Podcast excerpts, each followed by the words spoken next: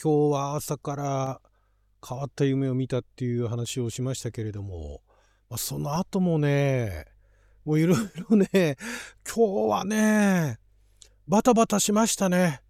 まあいろいろありましたけれども、まあ、今回はね、ちょっとあのゲーム、先日あの、えー、 State of Play、えー、プレイステーションのね、えー、なんかあの新作、これから発売されるゲームの紹介というのがありましたけれども、まあ、あのそこら辺でまあ発表されたあゲームの話なんかをしていきたいと思います。あなたの12分をちょっと拝借こんにちはラジオ神の神ふみかつです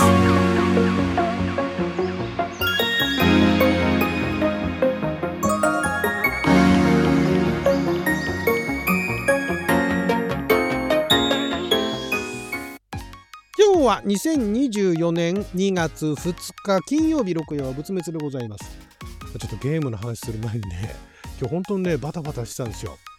朝ね、まあ、その変な夢見たっつってね。で、まあ、あのその前の日、昨日は、昨日の夜、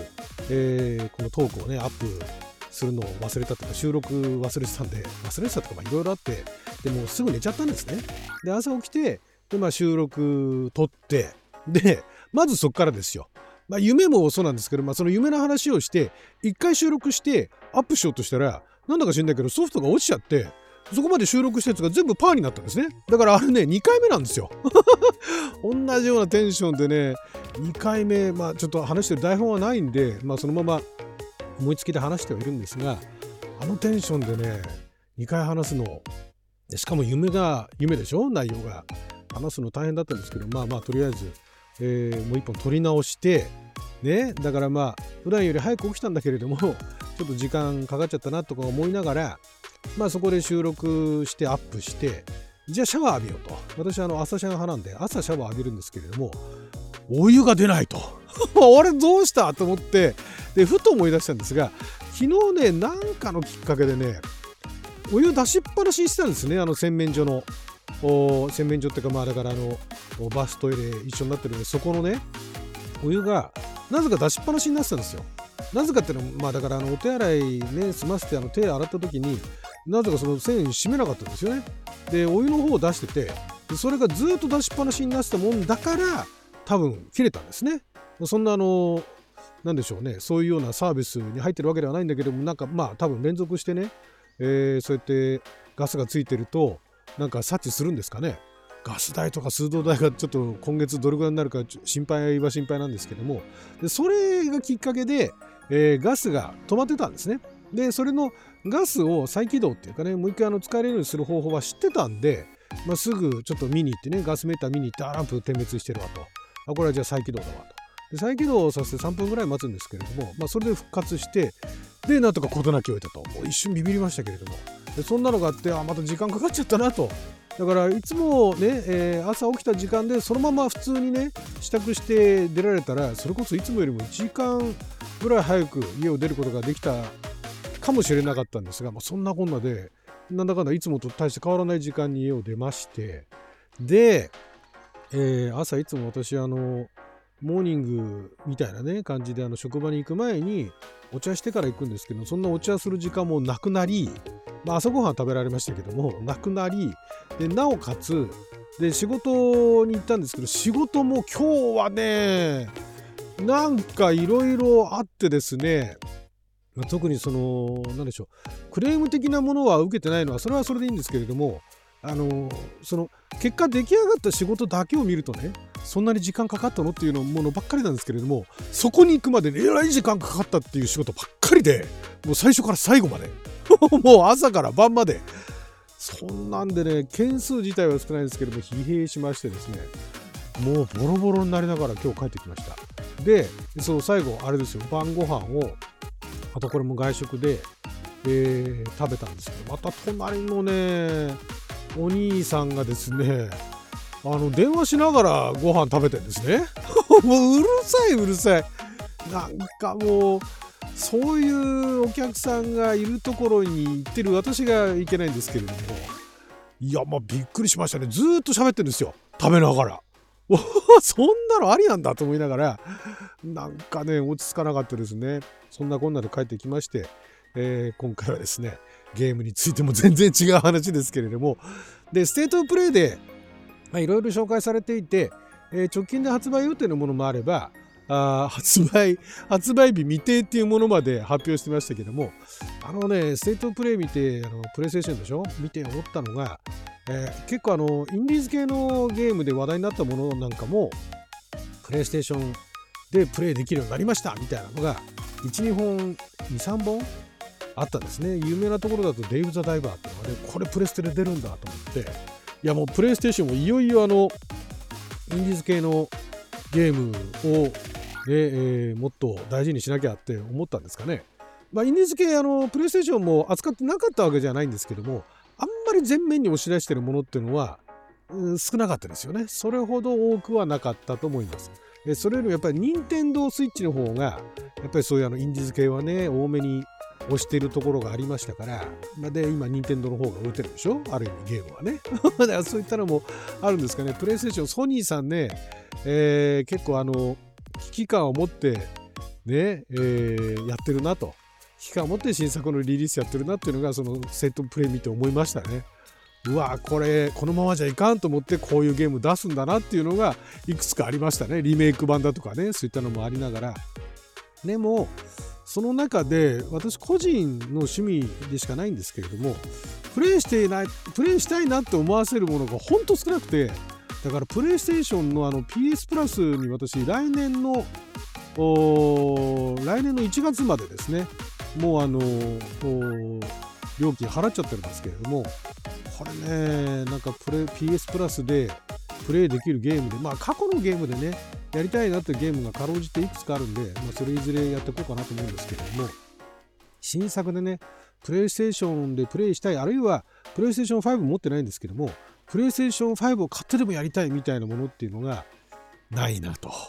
まあ、PC で出るからいいかみたいなね。私はあのゲーミング PC でもって、えー、プレイしたりとかしてますんでそれでプレイできるものをわざわざプレイステーション5でね買おうとは思わないです。まあ、最適化の問題でね、プレイステーション5版の方が快適にプレイできるっていうゲームの中にはあったりしますけれども、まあ、それでもね、あんまりその PC に最適化されてないっていうゲームはそれほど私はプレイしてないんで、だからまあセットプレイでね、まあ、新作出るんだ、あれも出るんだ、これも出るんだ、小島監督のね、えー、新作っていうのはちょっと楽しみではありますけれども、でまあ多分新作は最初プレイステーションだけで出るのかなっていう気配はありましたけども、いずれ PC に PC 版も出るのかなと思いつつ、デス・ストランディング2とかね、あれデス・ストランディング私は本当にあの最後まで最後までっていうか結構回り道していろいろやってハマった口ではありますけれどもあれの2をね定価で買ってやろうっていう気にはならないですね。すごいですよ。あの映像もすごいですしお話もなかなかすごいなとは思うんですがそれは PC に最適化されてでしかもなんかあのセールかなんかの時でいいかなっていう私の中ではそういうイメージですね。それよりも小島監督のあの新作っていうのは気にはなりますけれども、まあ、あと2、3年は出ないんじゃないかなと。発表はありましたけど、ね、こんなゲームを出しますみたいな。具体的な話はしてないけれども、まあでも、まあ、これはすごいんだろうなと。で、まあおそらく最初は PS、プレイステーション独占なんだろうなとか思いながらも、まあ、それも楽しみではありつつ、やはりその今回のステートプレイで発表されたもので、でリリース初期の頃からあほぼ定価で買ってプレイしたいと思えたのはあ PC でもプレイできるドラゴンズドグマ2ぐらいでしたかね。ドラゴンズドグマ2はね、これはね、最初ね、最初、まあ、ドラゴンズドグマ昔あのプレイステーション3の時代に、えー、オープンワールド勢から散々ケチョンケチョンにされたゲームではあったんですが、あの当時私でも結構最後まで楽しくプレイできたんですよね。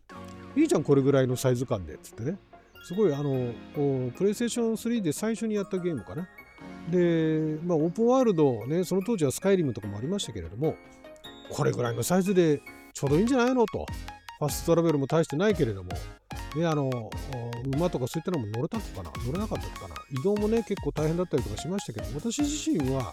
結構楽しかったんですよ。楽しかったんですが、改めて今、あの、プレイステーション版っていうか、プレイステーション4でね、えー、PS プラスのあれはエクストラでねプレイできるんでダークアリズムプレイちょっと最初序盤したんですが面白いんですよ面白いんですけれどもおちょっとこれ最後までやるとなるとえらい時間かかりそうだなと思って、えー、ライブ配信を23回した程度なんですね。あのドラゴンズドグマがまあ面白いなとやっぱり面白いなと思ったのは一人でプレイしてもその従えている従者みたいなのがいるんですね。それが、まあ、あの3人ぐらい1人は自分で作れるしあと2人はそのネットワークにつながっている他のプレイヤーの従者かなんかを、えー、ポーンと言うんですけどそれを呼んでこれるとだから最大、えー、4人4人プレイをしているようでで実はソロでプレイしてると。で結構みんな喋るんですね他のポーンが。それが何気によくできてて面白くてですね。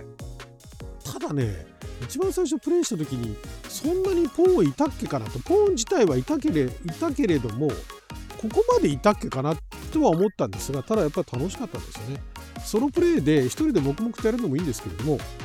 やっぱりマルチでねってる人たちとワイワイやるのも好きだなと思いつつ最近は一緒に遊んでくださる方があまりいないのでソロでやってたんですが